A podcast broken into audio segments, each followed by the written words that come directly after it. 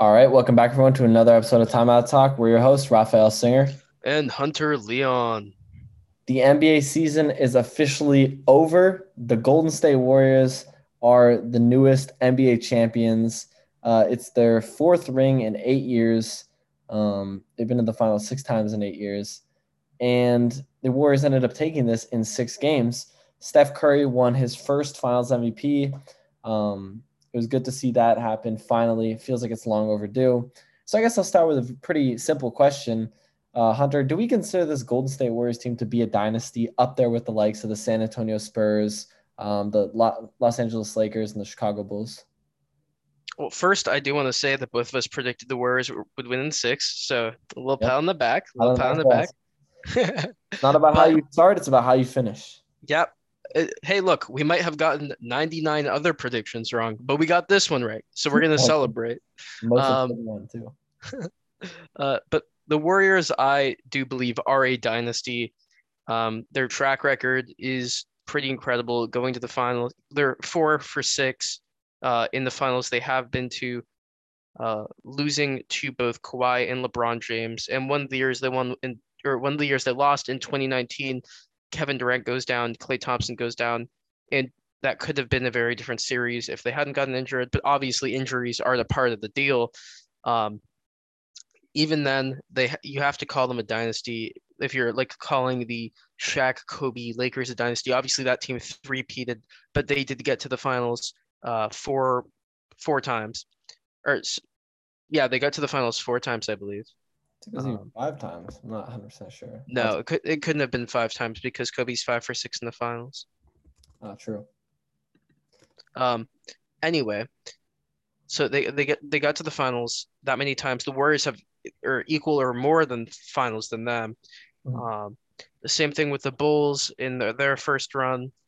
Uh, Spurs also the same thing. The Warriors are an all-time great team, same core group. And I, I don't know if you saw this, but the Warriors I think are now the second have the second All NBA trio uh, to have won four rings together.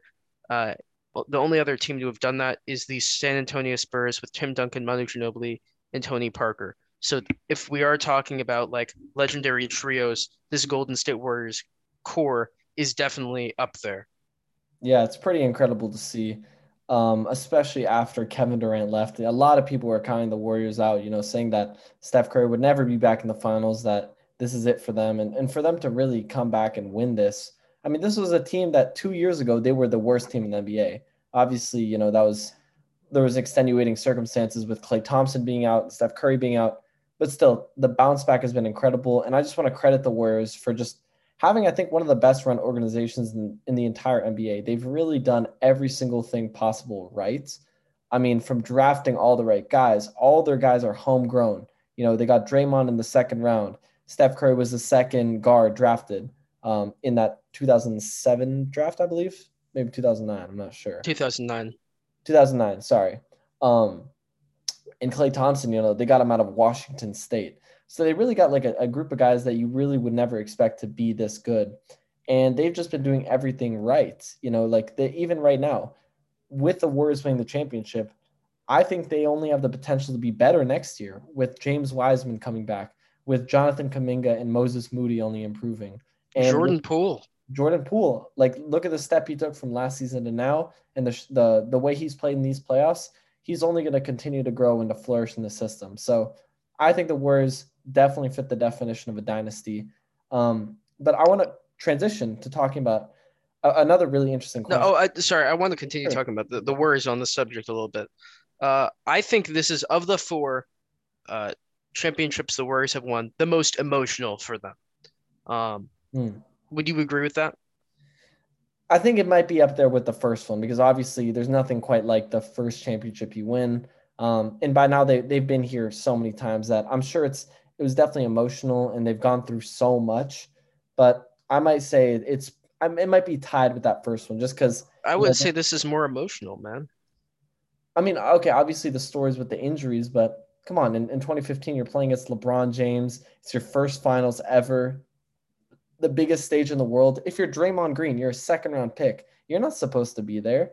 But in, in Steph Curry, you know, Like No, but the, the the nobody was doubting Steph Curry in 2015 as the MVP, as somebody who was coming up there. Yeah, you're facing LeBron, which is a the scariest opponent you could possibly face in, for a single person in that time period. But this year they were doubted so many times, and not not only this year, but the previous years. Everybody was counting Steph Curry out. He's not looking the same. He's not hitting his threes, and he, don't forget he started this postseason coming off of the bench. He hadn't played a game in an entire month. People were doubting this Warriors team, unlike they were in 2015, and they came back and won it. People were doubting Klay Thompson. People were doubting Draymond Green. This team was full, like, was constantly being um, scrutinized by the entire NBA because people know what they expected of this team, and the team wasn't living up to expectations, even as they were playing through all this stuff. So I definitely think this is the most emotional, and you saw it on Steph Curry's face. That's true. I, mean, you make a lot of good arguments, and I think especially for a guy like maybe Klay Thompson, you know, he's coming off of two years missing basketball, and for him to come back and make an impact and, and to help his team win the championship definitely has to stir some emotions. But I would say in 2015, you know, this Warriors team was also really doubted. People knew Steph Curry was really good, but they didn't know if that could translate to postseason success. You know, no team before that had really won a championship purely based off being a jump shooting team. And I would say that the Warriors were really the first team ever to do that. And obviously, like Klay Thompson sort of fit that uh, that role as well. And so I would say like th- this year definitely there was it was rife with emotions, but I don't think we can discount really the first one as well. So that's why I sort of have them tied for me. Okay, that's fair. So you wanted to move on to your other point though? Yeah, yeah. So someone, my friend uh, Jadev actually raised this um, this question to me, um, and I thought it was really interesting. So I wanted to bring it up with you. So he he was asking to rank the past four NBA NBA championship teams based off how good of a team they are. So is this based off of like if they were playing each other or as team construction in that year? Like how am I looking at this? Just like which team is the best, like has the best stars, best team chemistry, best coaching, just like which team is the best units and has the best players, etc. And so obviously we're looking at the 2019 Raptors, 2020 Lakers, 2021 Bucks, and the Warriors from this year. This is a hard one, man. These are oh, really. Whew. Talk, talk me through your process right now. Okay, so look, this is how I'm looking at. I'm thinking of it like prospectively. Kawhi Leonard in 2019 was the king of the NBA. Giannis, he locked down Giannis. Don't forget, he dismantled that Bucks team. This is before Giannis was like he was in 2021, though. And you cannot, obviously, the Warriors as well, um, with how Steph Curry played this postseason. Um, with the my problem with I can't. The Warriors are going to be uh, one of the lower tier teams on this list for me because of the way that Draymond Green played offensively and the way Klay Thompson played offensively for the majority of this final series mm-hmm. for their core. Steph Curry blew, you know, that that team like up. They, he put them on the map. This team was would have not been this team without Steph Curry, obviously. But every other team has that guy and had a supporting cast who showed up in the finals, which is why I it's it's weird to say this, but I think this Warriors team might be the worst of the four, and I'm because yeah. I, I I really think like I'm trying not like I want to put the Warriors higher, but this is a little recency bias because that Kawhi was so freaking dominant. With Kyle Lowry is a great supporting cast. Pascal Siakam, most improved player that year. Um, then look at the 2020 Lakers. This the, from an unbiased standpoint, Le, when healthy, LeBron and Anthony Davis are the most unstoppable duo in the NBA. That's okay. I, true. I think when healthy, obviously the bubble is its own thing. We mm. have to look at that. But we're talking about team construction, team chemistry. That Lakers team was 52 and 0 in that entire season when leading in the third quarter. They never gave up a lead a single time. When leading by double digits, the team was 59 and 0. That is unheard of. So I'm not putting the Lakers team on top. I think I'm going to put the Bucks team. Ooh, man, this is so hard. Yeah. Can I just uh Yeah, like, go ahead. Give your give yours. Give yours. Yeah, so okay, I, I agree with some of the things you said. I think that if we're ranking it in terms of like who is which team has the best player of all these teams, I would say that the best player on all these teams is 2021 Giannis. I've never seen I agree. Be that dominant on both ends. Multiple 40 plus point games in the finals. I think he even had a 50 point game. Unbelievable. I'd, I'd probably rank it in order of best player. 2021 Bucks Giannis, 2019 Kawhi, hmm 2022 Steph, and then 2020 LeBron. I would agree with that. And and sort of similar in my ranking, I would say this about the 2020 Lakers. For as much as I like that team and as much as, you know, I'm grateful for them, they brought a championship. There was serious uh, a lot of serious holes on that roster that I think sort of got nullified by how weird the bubble was. I mean, this was not a good shooting team, but for some reason they just caught fire from 3 in the playoffs. And that sort of like negated any sort of like roster deficiencies. You know, the, there was only a few good shooters on this team, but guys like Rajon Rondo were shooting the three ball at a ridiculous clip, which is not really reproducible in my opinion. And so that's why I would have the, the Lakers more on the uh, the bottom end of this ranking. I think I I would- put them third. I would put them third as well. I would- say the Raptors, in my opinion, are the lowest team because they literally won. I I would say this: they they are a great team. Obviously, Kawhi had an amazing run, one of the all time runs in the NBA, but they did win in large part due to huge injuries on the opposing side. So we can't really know their peak. So I would put the Raptors at the bottom. I'll go Lakers third. Then between the Bucks and the Warriors, I think that Bucks team was just The Bucks have to be the best, one hundred percent. yeah. Yeah, because Jrue Holiday is so in, insane defensively. Chris Um, Middleton. We can't Khris Middleton. I mean, clutch he was. oh yeah, and then just Giannis. Man, but that, that, that's a an interesting trio because it's got one superstar, an all star, the borderline all star, and w- another borderline all star. Which it's it's rare for to have a trio where there's only one guy who's a solidified all star, yet they're so dominant.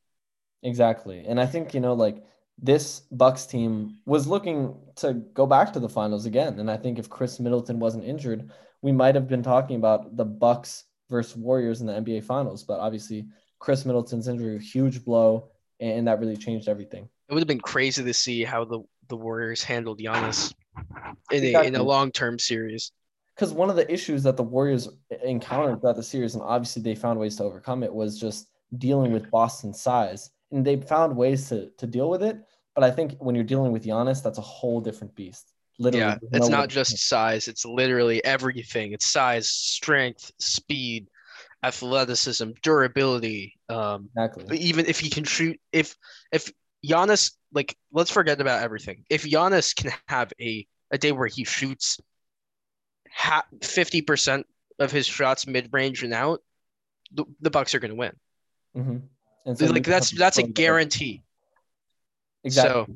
So, he, that's what he's the most unstoppable player, and I think the Bucks also just so well constructed. I mean, like guys like Pat Connaughton were just so big for them. You know, hitting threes, playing great defense, um, and and just like, it, and, you know, guys like Brook Lopez too. Uh, I, I You know of the Bucks team. I think I'm gonna switch my rankings around a little bit. Okay. Um, just because talking through it, I'm gonna put the Lakers actually at, at the fourth spot. Mm, Um, put my the mm, I'm gonna put the Warriors at the third spot, the Raptors at the second spot. I really just think that that Kawhi tore up the postseason in general, not just the finals, but he dismantled, he destroyed that Bucks team in 2019. Um, and there was like a and lot. that their shot against the Sixers. Think about that. Like that was obviously that's like luck, right? That to a certain extent. But that's that was him in that year. That was like the most wild, like yeah, a a single postseason run from one player. And you also forgot I didn't even mention Fred VanVleet, Marcus Gasol, Serge Ibaka. Marcus pretty Serge. Ibaka. That was a that was a great team. And can we sit? Can I sit here and say that they beat, would have beat the Warriors if Kevin Durant and Klay Thompson were healthy? Of course not, because we have no clue what would have happened. But we can say that Kawhi Leonard single-handedly took the Raptors from nothing to a championship. That's fair, and I think we could just agree to disagree on that because there is so much to talk about um, in terms of legacy, in terms of status after these finals. I want to move on to talking about Stephen Curry because as we previously mentioned, he won his first finals MVP, which has really been the biggest knock on his career if you had to come up with one. Um, obviously, playing with Kevin Durant didn't help his case. And then 2015, Iguodala took that trophy away from him. Um, so I want to say, Hunter, four rings, um, a Finals MVP now. Uh, I think what two MVPs, right? A couple, mm. couple scoring titles. You want to add those on? So many All NBA selections and All Star picks. Is Steph Curry a, a top ten player all time? Man, at this point, I think he has to be. Okay. I mean, like we we're we're talking. Okay, let's let's just. I'm gonna lay out the probably solidified top ten in most people's minds right now, and yeah. I'm gonna see who who you knock off. It, this does not include Steph Curry, Michael Jordan, LeBron James. Yep. Magic Johnson, Kareem, um, Shaq, Kobe, Tim. Duncan, maybe Bill Russell, Wilt Chamberlain, and uh, did I say Magic? Yeah, you did. Okay, Larry, did I say Larry Bird? Uh, no. Okay, so then that would be my let's say solidified top ten. So who who bet- between those guys are you knocking off? Because like I feel like a lot of people would say maybe you knock off Bill Russell or Wilt Chamberlain, but is it disrespectful to knock off the guys who came before these players, the leg the legacy these guys left behind because we don't truly know how they played and what they would do today. Yeah, I don't I don't really know. It's it's really hard to say, you know, and also because you're not just dealing with Steph Curry coming in at that um at that spot for 10 if you want to knock out a guy like Wilt or, or even Larry Bird or something like that. Um you, you have guys like uh Hakeem Olajuwon who are equally as deserving, I think, of that 10th spot, you know, like these really great players that are just missing the cuff. Or if you want to go like all-time players, um, you know, there's plenty of players in the past who played in like the 50s, 60s, who have the accolades, who might want to get, go into that spot. You know, I'm thinking a guy like Jerry West or something like that. Um, but in terms of Steph Curry being there, it just feels wrong putting him over like Wilt Chamberlain or, or like Larry Bird. You know what I'm saying? I don't yeah, know if I'm ready to do that yet. I think that he has proven in his career that he okay. Let's look at like let's compare his accolades to Magic Johnson's. Okay, well, I actually have that right now. So, oh, you do? Magic, okay. Magic has one more championship, one more MVP, two more Finals MVPs, four more All Star selections, and two more All NBA selections. Okay, that's quite a bit more, and his career length was much shorter. That's kind of like a whole Hall of Fame career, just in terms of the difference between. The yeah, two. I think Magic Johnson only played in the NBA for what eleven years. Oh, uh, I wonder why it was so short. I wonder what could have stopped him from playing longer. okay, my mistake. He played for 12 years. Yeah. Uh, he came back for a 13th season, but he played. He, he didn't really play. He was like 36, played like 30 games, and like. Yeah, it was a weird. Just, it, that wasn't like him really playing. So let's say he had a 12 year career and completed all those things. Steph Curry has been in the league for 13 years, so he's had a longer career so far than Magic Johnson, and has done less things. I also want to say, in terms of this conversation of top 10 player all time, or even if you want to talk about who's the best point guard, I think you got to look at the the the years with Kevin Durant as being a big knock on on Curry's legacy. Not in terms of like his fault, because like he didn't choose really to make KD join the team. Obviously, he had a say in it, but it wasn't like I don't know. He, he couldn't convince Kevin Durant to join himself. Uh, but you know, like if you have the most dominant team, arguably of all time, and you just sort of steamroll your way to two rings, I think that's gotta, you know, make those rings worth a little bit less than you know Magic's rings, or, or you know, even if you want to. So then, so then, should people knock down the legacy of LeBron James and maybe say he's not the number one, number two, or even number top five player of all time because he designed his own teams to get to places. And sometimes he didn't even get to the championship when he was designing his team. But I don't think that's necessarily fair because I okay, for one, I do think yes. I think LeBron joining South, that that team in South Beach with Wade and Bosh is a little bit of a hit on his legacy when you compare that to Jordan because Jordan did it all with one organization, you know, six rings, 6-0 in the finals. And so Jordan is never going to have to deal with that. But I think the difference between Curry and LeBron is that Steph Curry's team was just way better than any of those Heat teams, in my opinion. You know, yes, you had LeBron, and uh, he was amazing, probably one of the peaks of his career. But you had Wade, who was aging and his knees were given out by the, those 2013, 2014 seasons. And, and Bosh obviously was not the same Bosh that he was in Toronto versus Kevin Durant in his prime, Steph Curry in his prime, Klay Thompson in his prime, Draymond Green in his prime. And then you have Steve Kerr coaching. We could talk but, about that in a bit, but I, I don't disagree with you. I'm, I was just providing an argument that, that people would say as a knock on LeBron's career that you would that fair. you were using to for Steph Curry.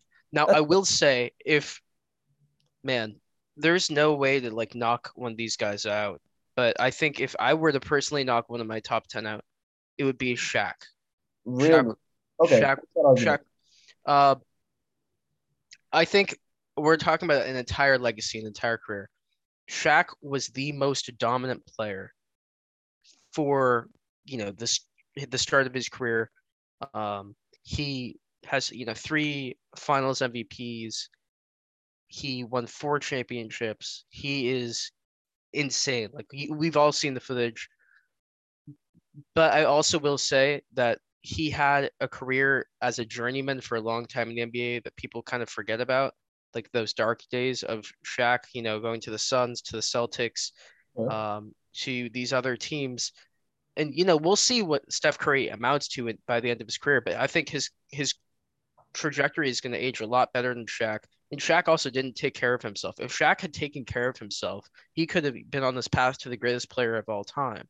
Um, but I think the way somebody treats themselves and how they like what they do to make themselves great in the all-time perspective does impact their status.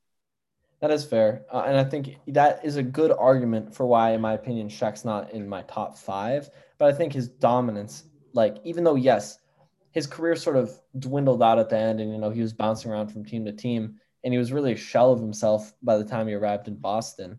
I think that his dominance in the finals and in the playoffs, and as a player, was like literally unparalleled. He was the most dominant player ever in his peak. So for him not to be top ten would be, in my opinion, a bit of a blunder. Um, I mean, just look at his his final stats in to the 2000 finals. He averaged 38 17, two assists, and almost three blocks a game. Like that's unbelievable, those stats. And, you know, just nobody could guard him. He had elite footwork, despite what people say. His size was unparalleled, and he was just literally unstoppable. The only way you could stop him was sending him to the free throw line. And I think just that pure dominance alone should put him in the top 10. And I mean, he does have the accolades too. He's got yeah. the MVP. He's got I, I, who right. who are the the solidified top ten guys though? Because I think you have to go with Michael Jordan, LeBron James, Kobe Bryant, you've Magic Johnson, Kareem Abdul-Jabbar, Larry Bird, um, Tim Duncan. Bill Russell has to be there. Bill Russell. Eleven rings, like that lane. Bill Russell. So I mean, you say Shaq, right? I say Shaq's there too. Did I say I said Wilt Chamberlain? I believe. No, I think Wilt was that would be the last. So yeah, so how many are all of those guys solidified? Is, is the thing? Do we we say all those are those the consensus top ten? I think they're the top ten for now. I think Curry does have. I think if Curry gets one more ring or he gets another MVP, or I just I need to see how his career plays out. I'm not ready to put him top ten yet, but he has the potential to be top ten. And I would say knock maybe, you know, Wilt out of there, or even may, maybe even Bill Russell, because you know it was a different era back then, and it, it, it, there is an argument to be made that the best three point shooter of all time deserves a spot in the top ten. Yeah, uh, I would. Uh, yeah, I think I could agree with that, and I think maybe one day we could say that both Wilt and uh, Bill Russell will be replaced by Giannis and Steph. That would be crazy. I mean, uh, Giannis is also on that trajectory too, and yeah. you know Bucks are definitely going to be a team to watch out for next season. Yeah, because I think trajectory wise, I know we're kind of going off topic from stuff, but Giannis, for his age versus like the his surrounding um, class, is on a far far higher trajectory for his age than like even LeBron. Than LeBron at that same age. Yeah. Not saying that not saying that he's a better player than LeBron, but as far as his accolades so far in his career, I think he's either paralleled or above LeBron. I don't know what LeBron had when he was 27. That's fair. I would say. wait, t- 10 years ago. Oh, okay, no, that's LeBron, like prime LeBron, 2012 LeBron.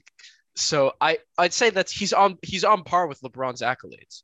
That is true. That is very fair. And I think, you know, like Giannis is a guy we're going to be talking about a lot over the next 10 years. Um, but I, I want to talk about some other members of the Warriors um, and just like what this ring means for them. I, I really want to start actually with Andrew Wiggins because his two way performance throughout these playoffs was incredible. What a player he's become in Golden State. Like, this is a guy that everyone sort of bashed as a bust, as he sort of like was just rotting away in Minnesota, not doing anything. Comes to the Warriors for D'Angelo Russell. Everyone says it's a really bad move for Golden State. But you know, he really transformed his game. He became a solid two-way player. I would say he was almost became Harrison Barnes 2.0. You know, playing better defense uh, and just being able to knock down the mid-range and the three-pointer, um, as well as give you some athletic dunks too. Does this sort of wash away any of the bust talk? You know, he he was the I would say he was the second most valuable player in the Warriors uh, in these finals, and he now he he has a ring. Oh, he's absolutely not a bust. Like you cannot call him like that bust player that people were making him out to be. You can call him, I think, a disappointment, which means that uh, compared to what people wanted for him to be, people were like, he's the next LeBron, he's next this. You can say, yeah, he's not gonna ever be LeBron. He's not gonna, you know, go down as an all-time player. But what he will go down as for this Warriors team is really the guy that stepped up for them when no one else was. And the Warriors recognize that and they're going to appreciate that and they're going to keep him for as long or a long time. It, it, or at least they're going to try to because he was such an integral part of this team when when Draymond Green wasn't playing well, when Klay Thompson wasn't hitting his shots, when he was 4 for 18, it was it was really Andrew Wiggins locking down on the defensive end, guarding Tatum, guarding Jaylen Brown, boxing out Al Horford, grabbing the boards. Um, the one thing I did want to see from him was stronger finishing because I felt like there was a lot of layups, a lot of missed opportunities for him where he really could have had even a, maybe a 20, 25 point performance just by making a few layups, but he had a 17 point performance instead. Um, which is really saying a lot because he's grown so much as a player, especially being on this Warriors team, learning how to win games. Um, and I think he'll only improve because this is really the start of him learning how to win. Yeah, no, I certainly agree with everything you're saying. I think that, you know, he he was a little bit weak on the finishing, but his rebounding was really the key to to the Warriors winning the championship. And also like in game 5, Steph Curry went missing, you know, 0 for 9 from 3. Andrew Wiggins was the best player in that game and, really was pivotal to them taking that. Um and so uh, credit to him. And I think, yeah, like it's kind of like when your parents are mad at you. It's like, I'm not mad. I'm just disappointed. You're not a bust. You're just a little bit of a disappointment. Um, but I think that's because the expectations were so high. You know, people were calling him out of high school Maple Jordan, the next LeBron. Like he was really like being hyped up to those levels. And so obviously anything short of like literally being LeBron is going to be get you labeled as a bust. So I think Wiggins has really like transformed his career as well, um, and for the better too. And I'm just really happy to see him win a ring because he's one of those. He's one of the nicest guys in the league, and you know I'm just he's had a great season. You know, first time All Star, he got his ring and played amazing in the finals. That's that's about all you could ask for. All NBA starter or not All NBA? I mean All Star starter. Don't yeah, forget no. that. Amazing, yeah. I, I'm a fan of that. Like yeah, so I we're we're talking about the Warriors, but let's let's flip on to the other side because we haven't really talked about the Celtics at all. Um, and let's start let's start with the elephant in the room, Jayson Tatum. He had a pretty. Oh, un- he got a new name. Did you not hear about it? What's Jason, his new? Jason Turnover. Oh yeah, I like that. so, Jayson Tatum officially has the most turnovers in a single postseason in NBA history. Um, the, there's you know also some caveats to that. You know he had uh, possession of the ball a ton of the time, and it, the eye test doesn't show you that he is this turnover machine like Russell Westbrook or James Harden because he's also providing uh, you know defense. He's providing certain things that these other guys you know aren't. And I'm sure that if you got James Harden or Russell Westbrook to the finals, uh, outside of the you know 2011, like as their individual players, they would probably have more turnovers than Jayson Tatum did. Obviously, that's like a what if scenario, but I feel like the eye test didn't show you that Jayson Tatum turned it over as much as you know the stats say. Yeah, and I also think you have to factor in like the Celtics played a lot of games this postseason. They won't. They played two seven game series, a six game series. The only series that wasn't close was surprisingly the Brooklyn series in the first round. Um, and I don't think a lot of turnovers were really made in that series because Brooklyn was not really the defensive juggernaut that you know. I guess we yeah that everyone expected Brooklyn to be defensive juggernaut, but of course, you know, yeah. But I think you know, like I, I would agree. I think Tatum. I think yes, he did not play good in these finals, and he turned the ball over too much. But I don't think it was as bad as the stats said. The eye test just sort of showed that you know, for me, it was just him missing shots, being unwilling to take shots, um, and just poor decision making all around. I, I think that that was really what made Tatum's performance that bad. It wasn't really the turnovers in my eyes. It was just mm-hmm. not hitting the right shots when you had to. Yeah, Rafa and I were also texting back and forth about something that I thought was interesting. I wanted to bring up was the the Kobe comparisons for Jayson Tatum as not as only like in this off season, but as a player, him wearing the 24, um, all that stuff. With the he had that tweet that he sent out where he's like he texted Kobe before one of the games and he said like I got you today, and obviously we know Jayson Tatum was a huge Kobe fan. Um, so yeah, there's been a lot of Kobe comparisons. Mm-hmm. Um, and I don't buy into it nearly as much as I think Rafa does. Well. I think that like sorry to cut you off, but I think that there's a lot of arguments to be made that like his trajectory is not that far off from Kobe. I mean, like he's had a lot of big moments in the playoffs. He's still a, a very young player, and you compare the final stats, right? And it's not as big of a disparity as you might think, uh, because in Kobe's first finals, he only averaged around 16 points, five rebounds, and four assists. And then you look at Tatum, his first finals, he averages 21 and a half points, seven assists, and seven rebounds. So, uh, do you know what? Uh, in, when Kobe was 24 years old, that's the same age as Jayson Tatum. Mm-hmm. Um, do you know what he was averaging in the finals? That was 2003, by the way. Um, he was averaging 32 points, five rebounds, five assists, a steal, um, and he was shooting 44% from the field and 40% from three. Okay, well, that does not sound like a Jayson Tatum who's also 24. I understand the experience is a lot different because Kobe Bryant at this point is in you know the, the back end of a three-peat uh, with Shaquille O'Neal, so he's had way more experience but age is a huge factor in this in the growth that they can have. And while he's still young, I just think that the c- comparison between Kobe Bryant and Jayson Tatum is there's a big gap. It's just like the Devin Booker Kobe Bryant comparisons to me. There's a, a, a large large disparity there that I don't think can be caught up. And I can see like the little things here and there. But to say Jayson Tatum I think in a few years is gonna you know have the same stats as Kobe Bryant and be playing in these moments is a little far fetched.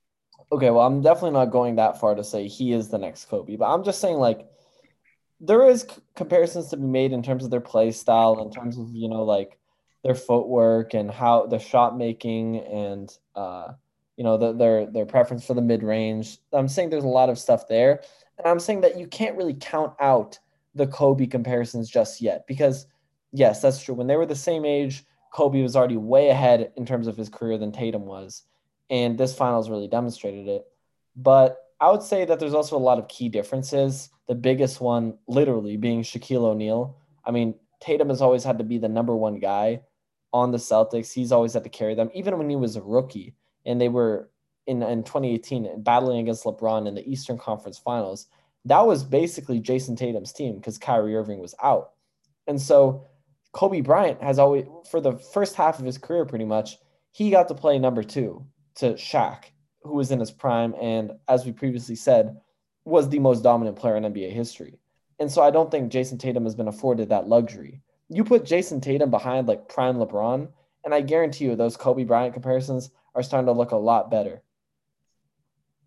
so uh, that's all. That's all I want to say. I'm not saying that he's going to really be like Kobe and and be the next coming of him, in the same way that I don't think Devin Booker will be. But I'm just saying that like these comparisons, they have some merit to them.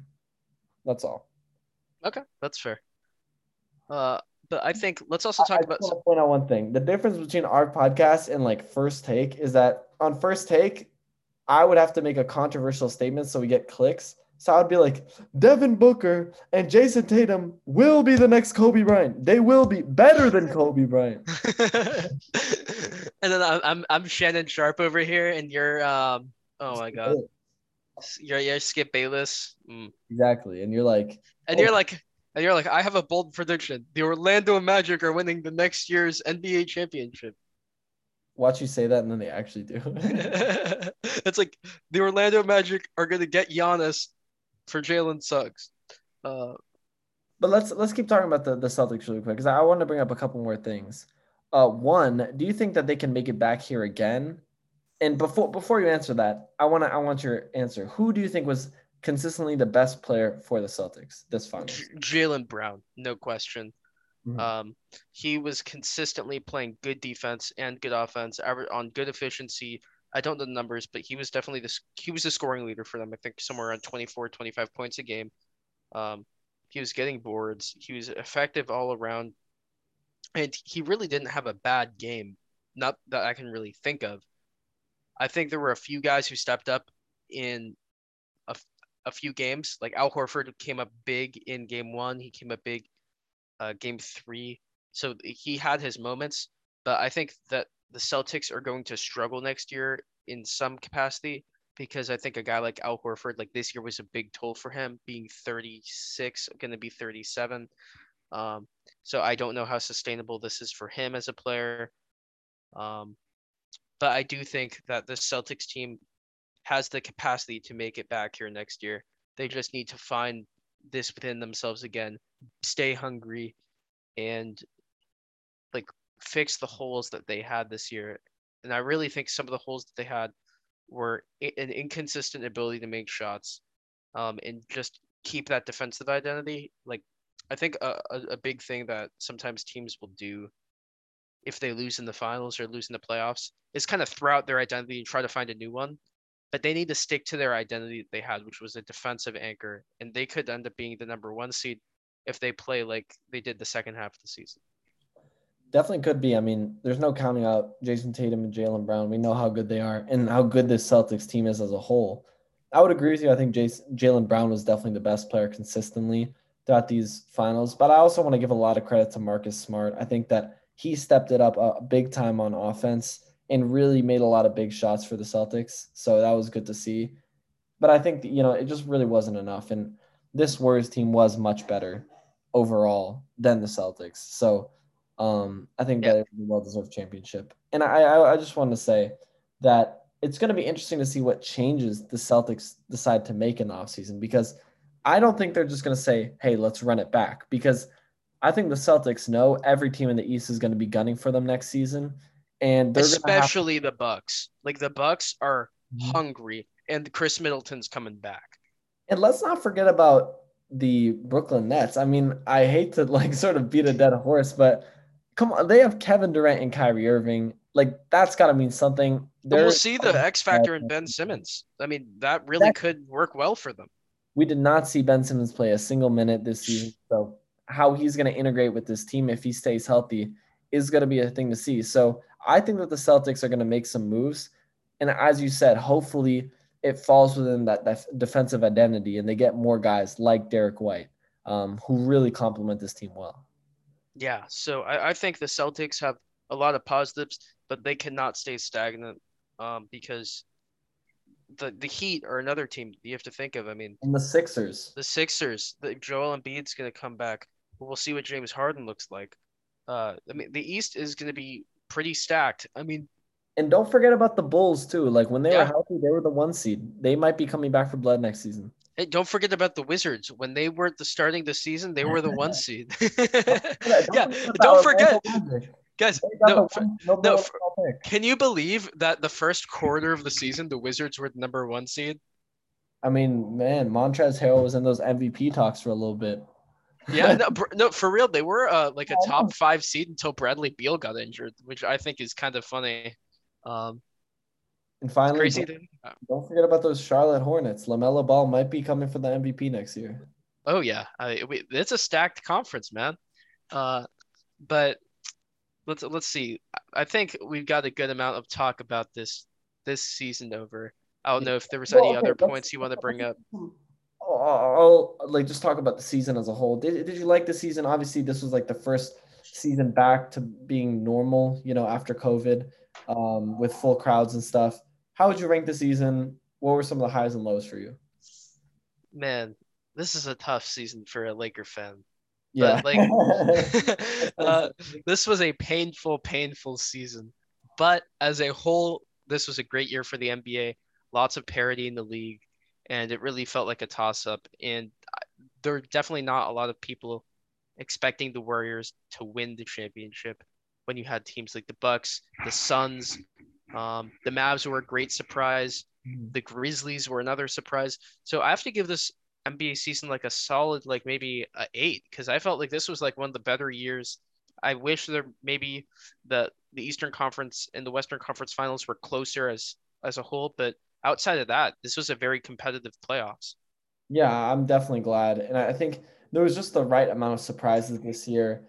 Um, with you know the Grizzlies being as good as they were, with the the Suns really dropping the bag, but there were also a lot of injuries, which I know is is common to every single year, but that really did sort of put a damper in some series. Like obviously the Bucks, that was a huge uh, disappointment for me to not see Khris Middleton play, or like in the Grizzlies series, Ja Morant being out really changed the momentum there. Um, so that was really disappointing to see. But I think, yeah, for the most part, it was an amazing season. I would say my high was seeing Ja Morant flourish into one of the most fun players to watch. I mean, how many ridiculous highlights did he have? I'm thinking like the crazy block he had in the Lakers where he went two hands off the backboard, or like that against Avery Bradley. Exactly. From that yeah. full court pass from Steven Adams and he like catches it and takes the jump shot with like 0.4 seconds left. So many fun highlights like that. Shaw and Luka, both of them for me. And then I guess my low would be um, Russell Westbrook. Just having to watch him play. No, you got to give a specific Russell Westbrook memory if you're going to say Russell Westbrook. Oof.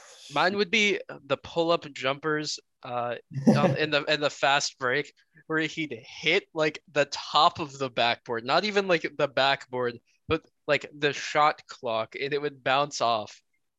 Oh yeah, that was not fun to see. I honestly lost brain cells every time that happened. Another one for me is uh, it was actually like an early memory. I've sort of repressed this one. You know, Freud talks a lot about repressed trauma, and I think that's sort of this instance was having to watch DeAndre Jordan and Russell Westbrook play on the starting together. Starting together. And Frank Vogel thinking he's cooking something up, but he's really not. I don't know what was going on in his head there. Um, but yeah, that was honestly miserable to watch.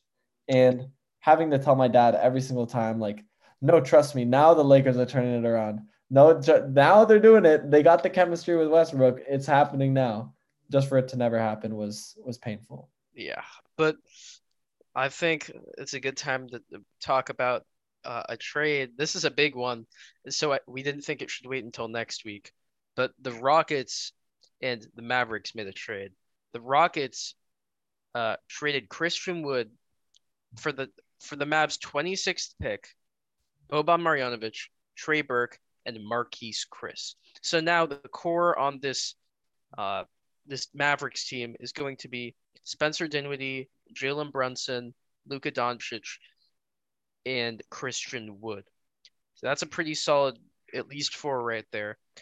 Um, and they're not giving up any real rotational pieces. Boban was a backup center who got some minutes, um, and he was definitely a fun piece for them. But they're not really losing any assets outside of that 26th pick. So, how do you feel about this trade for both teams? I like this trade a lot for the Mavericks. I think that Christian Wood is going to fit in perfectly alongside Luka Doncic as just that pick and pop partner. I think he's going to provide a lot for them on on offense. I am concerned for his defense though, because you know his his defense has always sort of been the weakest part of his game. And although he has all of the physical intangibles. You know, he has the length, he has the size. He just doesn't put in the effort. And hope I'm just chalking that up to hopefully him being like playing with a terrible Rockets team and you know like him not really wanting to put in that much effort and hopefully that changes under Jason Kidd's system because the Mavericks were a really good defensive team. But I think this was a fantastic trade for the Mavs because they didn't give up anything really of value. Yes, the 26 pick would have been nice, but you don't need it if you're a contending team, which the Mavericks are. And then, as you said, Boban, Trey Burke, and Marquese Chriss were end of the rotation guys. So they're not really losing too much. And then in terms of the Rockets, like I think the biggest thing here is just getting that pick, which is just another asset. And you know, they just got some solid role players that they can play alongside their young guys to help them develop and win a couple games here and there. Mm-hmm. Yeah, I really think that this should be interesting for the the Dallas team. The only my only worry with them is that they had Kristaps Porzingis, and obviously you trade him for Spencer Dinwiddie and D- Davis Bertans, and that worked out beautifully. You got rid of this guy who's the unicorn, and he, he just wasn't the right fit for your team. And now you're bringing in a guy who's not exactly a unicorn, but he kind of does something similarly to Kristaps. He's just maybe a little faster, a little more athletic, um, doesn't have a history of injury. So those are some positives. But is it going to be harmful to your system to bring back something that wasn't necessarily successful for you mm. when you had so much success with the team you already had and trying to build around what you already have?